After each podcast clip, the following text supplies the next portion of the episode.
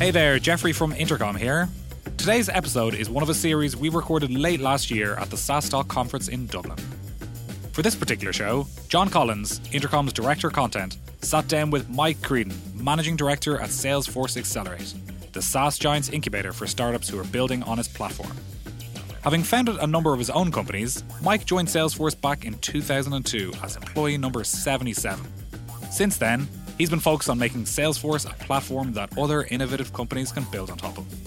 First off, Mike told us about the early days of the App Exchange and the first Salesforce incubator. We were very fortunate that, and it wasn't really because of our selection process per se. I just think that there was keen opportunity, great entrepreneurs, people with insights, and they gravitated towards Salesforce, which was just an emerging company at that time. He also touched on the importance of taking yourself out of the equation if you want to build a really compelling platform. In terms of customer experience and partner experience, those are two equal weighted dimensions, if you wish, of this three dimensional space that you're also involved in. And finally, he told us about why AI and machine learning are having such an impact on so many aspects of sales and marketing. Within four or five years, we've seen it move from something that was kind of very techy to something that's now kind of more mainstream. A quick reminder if you enjoy our chat with Mike, remember that we've published over 100 Inside Intercom episodes to date. To find them all and make sure you never miss an episode, subscribe on iTunes, Spotify, or wherever you get your podcasts. And now, over to you, Mike. You're listening to Inside Intercom. Intercom, making internet business personal at scale. Learn more at intercom.com. So, Michael, welcome to Inside Intercom. You've had a number of roles at Salesforce since you joined the company back in uh, early 2002, from product management to startup relations. So, maybe just to, to, kick off, give us a quick introduction to what you're doing today at Salesforce and maybe how you ended up there in the first place. What's your, your, your earlier career? Yeah, for sure. Well, thanks, John, for having me. Yeah, no, it's it's actually been obviously quite a wild ride with uh, Salesforce from the early days. And actually, when, when I started in 2002, I was the first product manager for the API. And I remember at that point, Mark interviewing me like he did uh, every employee. This was, you know, as employee uh, 77 there. Wow. But I remember him painting the vision for what the platform would be. Yeah. And little did I know is that we would actually be, you know, here today, you know, with quite the large ecosystem. But just in terms of my journey to kind of getting there is that I had my own startup in the in the late 80s through the mid 90s. I had done a stint doing some software consulting. I was a technical co-founder of a, of a company. But uh, for the most part, I was just rolling from startup to startup. And I had a friend of mine at Salesforce, one of the early guys at Salesforce. Yeah. And uh, he said, you know, this is going to be a good thing. You should really consider this. So, uh, you know, I got my start there. And then ultimately, yeah. you know, little did I know I would continue to, to, to, be working with startups. I, I love the way you say, uh, as employee number 77, uh, you refer to your friend as one of the early early guys, but not yourself. right. Uh, and, and what does the current role involve? Well, currently, what I'm doing is, is that I'm actually reprising a role that I had in the mid 2000s. What I'm doing is, is that I'm running an accelerator program of sorts. Um, it's called Salesforce Accelerate, and this is actually kind of a, a continual evolution that we've had on uh, an incubation theme. So specifically there, what we're doing is, is that we're helping startups and scale-ups, specifically strategically aligned with Salesforce, which is obviously very important in terms of actually uh, delivering solutions. We help get them to the App Exchange in an accelerated fashion. Uh, but ultimately, what we're, what we're really focused on is rounding out the solution mix around Salesforce so that we can deliver additional value to our customers. Okay. So yeah, obviously, as you mentioned, for startups, one of the outcomes of, of getting involved in Accelerate is taking their product to market on the App Exchange, and you know, obviously, there's companies like Wootric and MadKudu who've been quite quite successful subsequently. But what's your criteria then for identifying promising companies for the incubator? Right. So, I mean, there's the kind of standard fare, if you wish, in terms of what you're looking for in any company, whether it's a startup or someone that's a little bit more advanced. Specifically, what we do is we look for customer validation. Really, what we're trying to do is we're trying to accelerate success. We're not trying to, if you wish, invent it. So uh, there's there's plenty of companies you, you, know that actually have that initial success. You know, it's less expensive than than it's ever been in terms of actually getting a product to market. You know, whether it's you know leveraging platforms like Salesforce or GCP or or uh, AWS, Heroku. I mean, it's very easy to get something out there, get some initial validation. Mm-hmm. That isn't to say that we're we're shy against taking someone in that's a little early and actually working on MVP. Yeah. You know, getting to MVP. But predominantly, we're looking for two key aspects. One would be that customer validation. Another one would be a strategic fit with respect to the solution space around Salesforce. So, if it's already a crowded category, for example, we'd likely not be entertaining an offer to uh, or extending an offer to, to a startup in that space. Mm-hmm. And then the last piece is is that we actually run it on a theme basis. Each cohort has a particular theme, mm-hmm. so they would have to fall into that. Our current cohort, for example, is FinServ, FinTech, and InsureTech. Okay, and presumably those themes are both, you know, what you think is current or popular out there, but also I suppose what Salesforce needs to round out its ecosystem. Exactly. We we aren't uh, completely self-serving in that. What we do is is that we take input, obviously from a customer demand perspective, and from Salesforce's, if you wish, uh, own inclination in terms of where we're going. The objective, as I said before, is strategic alignment, and nothing is more strategic, if you wish, than you know putting all the wood behind one arrow. Yeah. So if we're moving hard into a particular area, whether that's a particular vertical or whether that's uh, rounding out a particular solution that we already have in market, that's clearly a strategic opportunity for a startup. Yeah. I mean, I think a big part of Salesforce's strength right now is its remarkably robust ecosystem, and you know, you helped the company make a transition to becoming a, a platform rather than just a, a, pro- a product company. Can you take us back to the early days of Accelerate and what the original vision was, and maybe you know had, had Salesforce tried an incubator before? Or, you know? Yeah. So as I mentioned before, when I started um, in the early days as product manager for the API, one of the things you do as a product manager is you think about you know the constituencies that you're going to be serving so from a persona perspective so we're obviously driven from a customer point of view and at that time we actually didn't have any partners so I, as i joined we were just signing on our first quote unquote partners and that was really not necessarily rounding out a particular solution space per se. It was really to overcome key objections that, that we were being faced with. But along the way, in terms of actually progressing to what would become the platform, key pieces came into play. And those key pieces were, you know, uh, an understanding that personalization was key for a SaaS product to be successful. Mm-hmm. That personalization lent itself to additional solutions, tools to be put in place to actually help achieve that particular goal. And that was the early days, if you wish, of kind of building out an ecosystem around Salesforce. That quickly evolved because we took that lead or that cue to actually build that out in a direction. And one of the, the early offerings that we had at Salesforce was actually moving into, if you wish, a notion that was driven from the consumer side of things. For example, Amazon at the time was wasn't necessarily revolutionizing, but they had perfected, if you wish, online reviews and if you wish, an element of what we now, you know, consider as uh, customer advocacy in terms of, you know, recommendations and things like that. So we said, hey, why don't we do that with enterprise software? So we actually created something called the On-Demand Marketplace. This was the predecessor to the App Exchange. Yep. And that was done like many things, you know, that all of us are familiar with in terms of actually doing something experimental. Mm-hmm. And it caught on. It actually it actually struck a nerve with our customers. They really liked that. So we embarked then on the App Exchange project. Yeah. And that project was roughly about a year and a half in the making.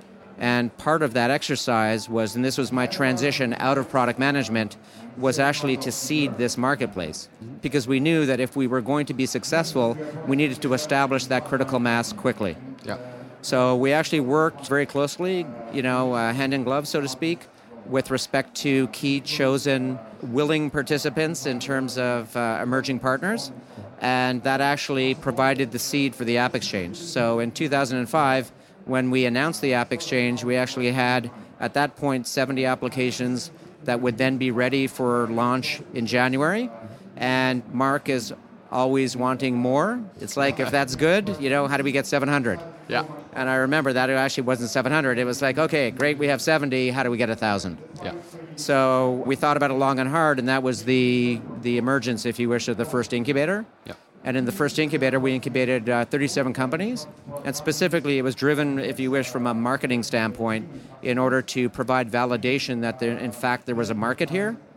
So we were very fortunate that, and it wasn't really because of our selection process per se. I just think that there was keen opportunity, great entrepreneurs, people with insights, and they gravitated towards Salesforce, which was just an emerging company at that time. But we had companies from Appirio, which was very successful on the on the uh, consultancy side uh, that started at the incubator. Apttus exactly actually did their uh, Salesforce offering, uh, their native offering that was done uh, was done out of the incubator.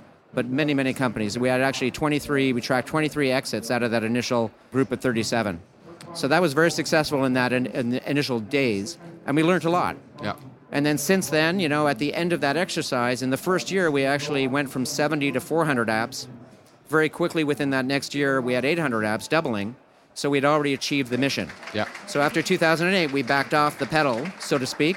The ecosystem was growing uh, organically, but at a very high rate at that point in time. We actually just, um, just in the last year, just celebrated. We, we actually don't celebrate number of partners. It's actually the success is actually from the adoption of customers. And we had our six millionth app install that just happened a little bit earlier uh, this year, which was a great milestone because enterprise software is a little bit different than you Yeah. know consumer-based software because there's a because there's an opportunity, obviously, from a value perspective, to make a lot more revenue Yeah. on the on the enterprise side. Is it harder to find startups now? I mean, you got 37 the first go around. I'm sure. I don't like what kind of supports did you have to provide back then versus now? Because I mean, you know, the world is awash in, in angel investment money and early Yes. stage money and early stage programs. Yes. So Well, I, I think just you know, getting back again to the opportunity that that's at hand. You know, really the fundamentals are still there in terms of what's needed. You need, you know, you need fundamentally to have good ideas, good insights, and you know that entrepreneurial drive. You know, the ability to execute is going to really weed out the the ones that actually can be successful at this. But just in terms of there being, you know, more or less, I think we can just look around and see that the startup, you know, startup ecosystem in general is more than thriving. I mean, it's it's it's successful in its own right. The just for our Accelerate program itself, we receive hundreds of applications for ultimately what's roughly speaking each class roughly a dozen uh, placements. So it's very competitive, like I think most accelerator programs are. Mm-hmm. We're not shy about what it is that we're doing. You know, we're a corporate accelerator program Yep. of sorts. You know, so it's really you know narrowcasted into that audience. But you know, I'm impressed every time that we do this for each cohort at the number of very impressive companies in the route rate. Mm-hmm. Remember, I told you that you know we're actually the minimum bar is that there's some customer validation. Mm-hmm. So we get to read the uh, the applications as they come in, not just from a pitch perspective, but in terms of customer success stories. And it's very impressive in terms of seeing what people can do early stage. Yeah. I mean, there are so many moving parts required to build a, a proper partner ecosystem. I think something we're experiencing now with our Intercom App Store, which mm-hmm. has got 100 apps already, but 700 is probably uh, probably our CEO's target for, for pretty soon as well. Yeah. But how, how did you prioritize things as, as, the PM early on in, in terms of the, the API and then presumably uh, the on-demand marketplace? I mean, presumably the accelerator was just one, one part of like how you, how you seeded the, Yeah. the uh, marketplace. Yeah, but I think in terms of in terms of the marketplace itself, I mean, fundamentally, we need to understand that you know there, there's kind of three pillars of a, of a really effective ecosystem, and I think one of the problems is is that you know there's too much, if you wish, internal focus on who you are and your place in the ecosystem. I'm talking about as the vendor Yep. it's really important to turn things around and we all know about you know customer centric design and engineering now that's kind of commonplace especially within enterprise SaaS now I think that that's something that Salesforce can feel very proud in terms of actually pioneering but that fundamentally is a cornerstone to building a marketplace is looking at it from the customer's viewpoint and at the same time in terms of you know an effective marketplace you also need to be taking into account as importantly the partner viewpoint so, in terms of customer experience and partner experience, those are two equal weighted dimensions, if you wish, of this three dimensional space that you're also involved in. So, part of the trick is actually, you know, understanding your role, Yep. but actually taking a step back and then delivering, obviously, to the customer to to really drive down as much of the friction as possible in terms of not just you know, finding or seeking solutions, but actually ingesting and adopting. So what we would in the nasty side of things on the enterprise side or on the on the B2B side, we think about you know um, implementation. We need to move that out of the way. I mean, with modern SaaS platforms, there's no excuse for not having, if you wish, you know, pre-built, you know, auth, OAuth templates for being able to ease from a single sign-on perspective, just the login piece of it. From an experiential point of view as well, is what is that ultimate experience that you're looking for with respect to these third-party solutions that you're bringing into play? Mm-hmm. And so it can't just be a casual, you know, in the old days like an iframe drop-in you know, yeah. to actually, you know, interplay with that. We really need to think about how the customer is going to be using the solution. And the solution is the combined solution between partner and Salesforce or a third party, uh, not third party, but the but the vendor, whether it's inter, inter, Intercom mm-hmm. or Salesforce. Sure. Any healthy debates early on in terms of like, hey, you know, why are we leaving this for third parties, or what should we leave for third parties, or where to draw the line? I think it's actually it's, it's it's quite interesting. You know, there's there's some great leaders out there. We actually just I, I don't know if you if you followed the news, but we actually just lost a great leader in the SaaS space, uh, Ron Huddleston, who was I consider he was the if you wish I want to dub him as the godfather of the App Exchange. We've had many leaders before him and also since, since having him, and he I think holds the right to having really built the ecosystem from a commercial standpoint. Mm-hmm. And one of the things for us to actually look for in terms of you know building a, th- a thriving ecosystem is you know understanding that healthy channel conflict is kind of a natural outcome. You know because if you're a company that's already building solutions in this space, your product organization and your sales organization is going to be is going to tend to want to own everything. Yep. You know, and from a sales organization, the, you know, share of wallet, you know, they have 100% as their goal. And from a product organization, they want to have complete control over that end to end customer experience. So that tension, I think, is natural and it needs to be embraced. And fundamentally, you know, channel organizations are kind of built for this. So as long as you have the executive buy-in, the support coming from the from the highest of high levels, you'll be able to manage that. Sure. But it's it's it's one of those natural beings. If you're not getting pushback from sales and product, you're probably not doing it right. Exactly. Exactly. Okay. Uh, any any particular stories or lessons from those early days that you could share that you think like our listeners who, who are you know run, running SaaS businesses and, and maybe thinking of trying to think about being a platform or get ready for being a platform or yeah for sure I think um, that is uh, you know I'm not going to you know provide anything uh, new here but just on the in terms of the uh, platform debate and statements I mean fundamentally we can build a platform of sorts in terms of having the requisite elements. Yeah. But success uh, of a platform in terms of actually being recognized as a platform only comes after you have the customers on one side yeah. and a thriving, if you wish, uh, partner base at some point. Mm-hmm. Now, declaring, you know, that you're a platform before them, I think is at best, you know, self-serving and aggrandizement. But I mean, fundamentally, when you get to the point of actually like where Salesforce was and saying that, okay, we can take that next step forward, we understood that, I was saying before, in terms of where our role was, it was really enabling kind of the natural evolution for an effective marketplace to be born from.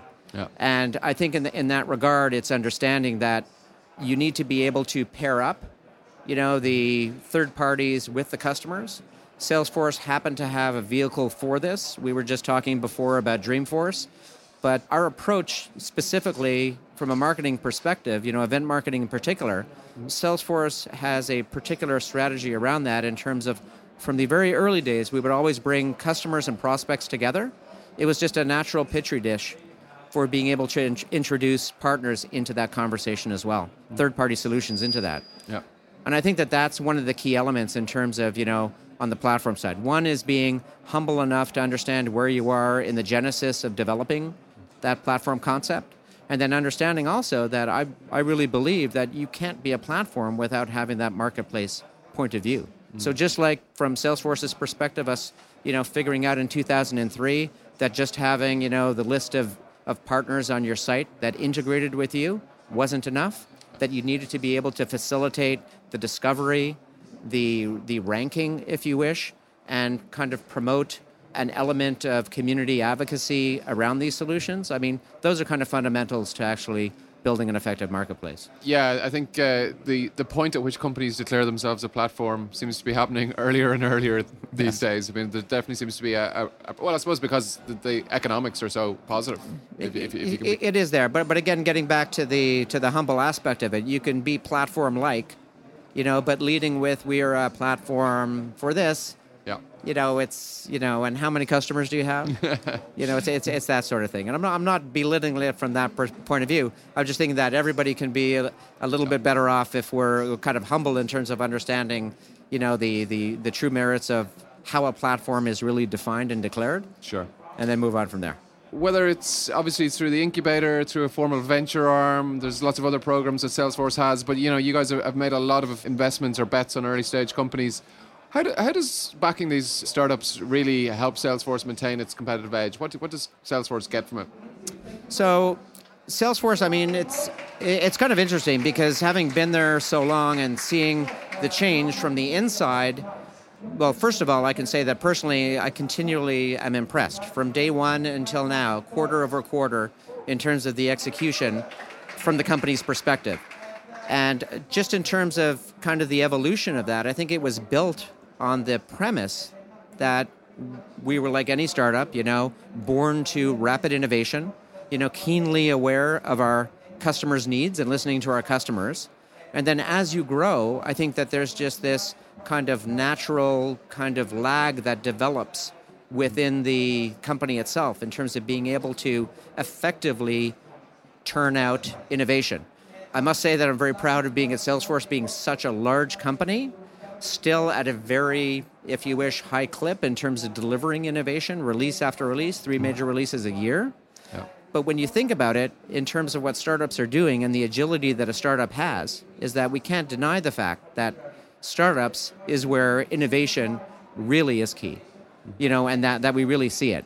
So we use, you know, our relationships with startups from a startup relations perspective, ventures, and also strategic partnerships on the product side, really to help drive that innovation from a solution perspective. So at the end of the day, it's not really about us in terms of you know how many features we have per release. It's ultimately about how much of a solution are we actually putting into market, you know, around the customer need. I mean, looking outwards, and you know, you, you started working with startups at, at, at Salesforce formally, and obviously you'd, you'd done startups yourself way before then. Probably like back in mid noughties, you started uh, at Salesforce working with startups. And what would you say has stayed the same till now? You know, if you look at the, the, the startups that are around now, I mean, obviously we've seen a lot of changes in terms of tech and business models, but Right. also what's what's fundamentally stayed the same? Do you think? Yeah, I think if, even if we go back, you know, even 15 years, I think that the fundamentals are there.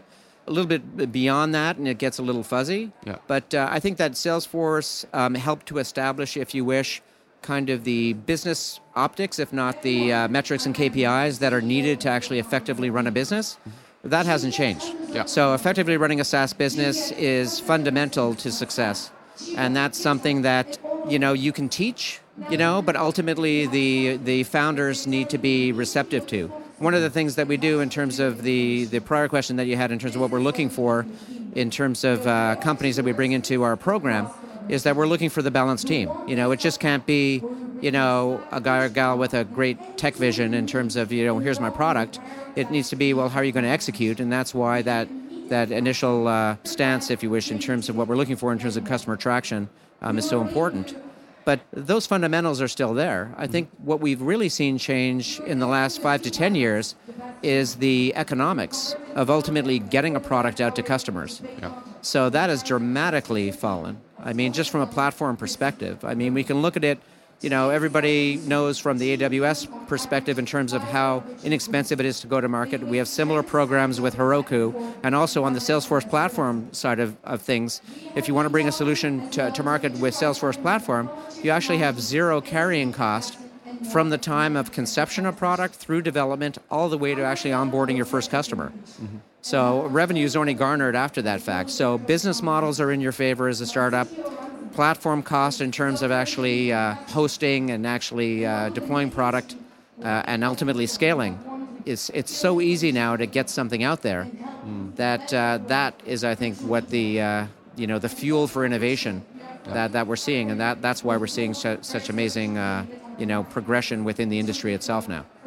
Of course, one of the big technological shifts we've seen very recently is AI, and you've had several companies come out of the incubator that are using uh, Einstein Salesforce's uh, AI-powered CRM assistant. Mm-hmm. How, how do you see that relationship between sort of automation and salespeople playing out? Any predictions for what, what might be in store? Yeah, it's it's kind of interesting. So, uh, predictions on, on one hand, I'll get get to that in a minute, but it's kind of interesting because with respect to AI, we've been doing that at Salesforce for quite some time. We actually started early on, if you wish, with our acquisition of uh, IQ, which became Salesforce IQ, uh, IQ, which has since been sunset in terms of our product, be, partly because of the AI strides we had made within the core platform element, which is now pervasive across our products. But nonetheless, you know, I've been able to see this now over a period of about four or five years. We incubated a cohort early on in the genesis of Einstein in particular, and kind of where we thought kind of AI and machine learning was was going to be used has been has changed just in terms of initial customer feedback, but also with our experience with it. So one of the things that, that we're seeing is is that AI and machine learning in, in particular is actually a fantastic tool which can actually make in, in with respect to sales and, and sales reps can make them better so one of the things that we're seeing is is that we're seeing, for example, deflection kind of in a good way, in terms of kind of inbound, um, can be done more effectively. So just think about it in terms of response times. You know that we can use, you know, effectively machine learning to get the right message out in a very responsive way to a customer to ensure that nurturing starts from that initial first touch. So, so that's one element that we've seen. It's very tactical, but that's one of the things we've seen. The, the other point is from a recommendation perspective, that the recommendations are not just from a customer side of view in terms of next, next best actions, but also from the sales perspective. Yeah. We're also seeing that now bleed into, if you wish, on the marketing side, making marketers that, that much smarter. Mm-hmm. So just a few years ago, you would now have to need, have some consciousness in terms of more advanced analytics, an understanding of kind of the, the, the makeup of the, the model or, or the data or data lake that you're actually uh, you know, pooling from. Nowadays, that's already abstracted. In just a few years, within four or five years, we've seen it move from something that was kind of very techy to something that's now kind of more mainstream. Yep. So, in terms of the future, in terms of what I'm seeing, is is that my belief in terms of just from the sales rep perspective, obviously that's a large part of our customer base in terms of our end users. I'm seeing them being able to be, you know, effectively anyone can be a top performer now. Yeah. Because you get to benefit from those insights that are surfaced through machine learning to suggest to you what that next best action would be. Yeah. And that, of course, transforms the customer experience as well. Absolutely. Yeah. Absolutely. Michael, it's been great chatting. We could go on for ages, I'm sure, but listen, thank you for joining us on Inside Intercom. Oh, it's been my pleasure. Thank you very much. You've been listening to the Inside Intercom podcast. For more episodes, visit soundcloud.com slash intercom. If you'd like to subscribe, search for Inside Intercom in iTunes or Stitcher. And for even more great content, check out blog.intercom.com.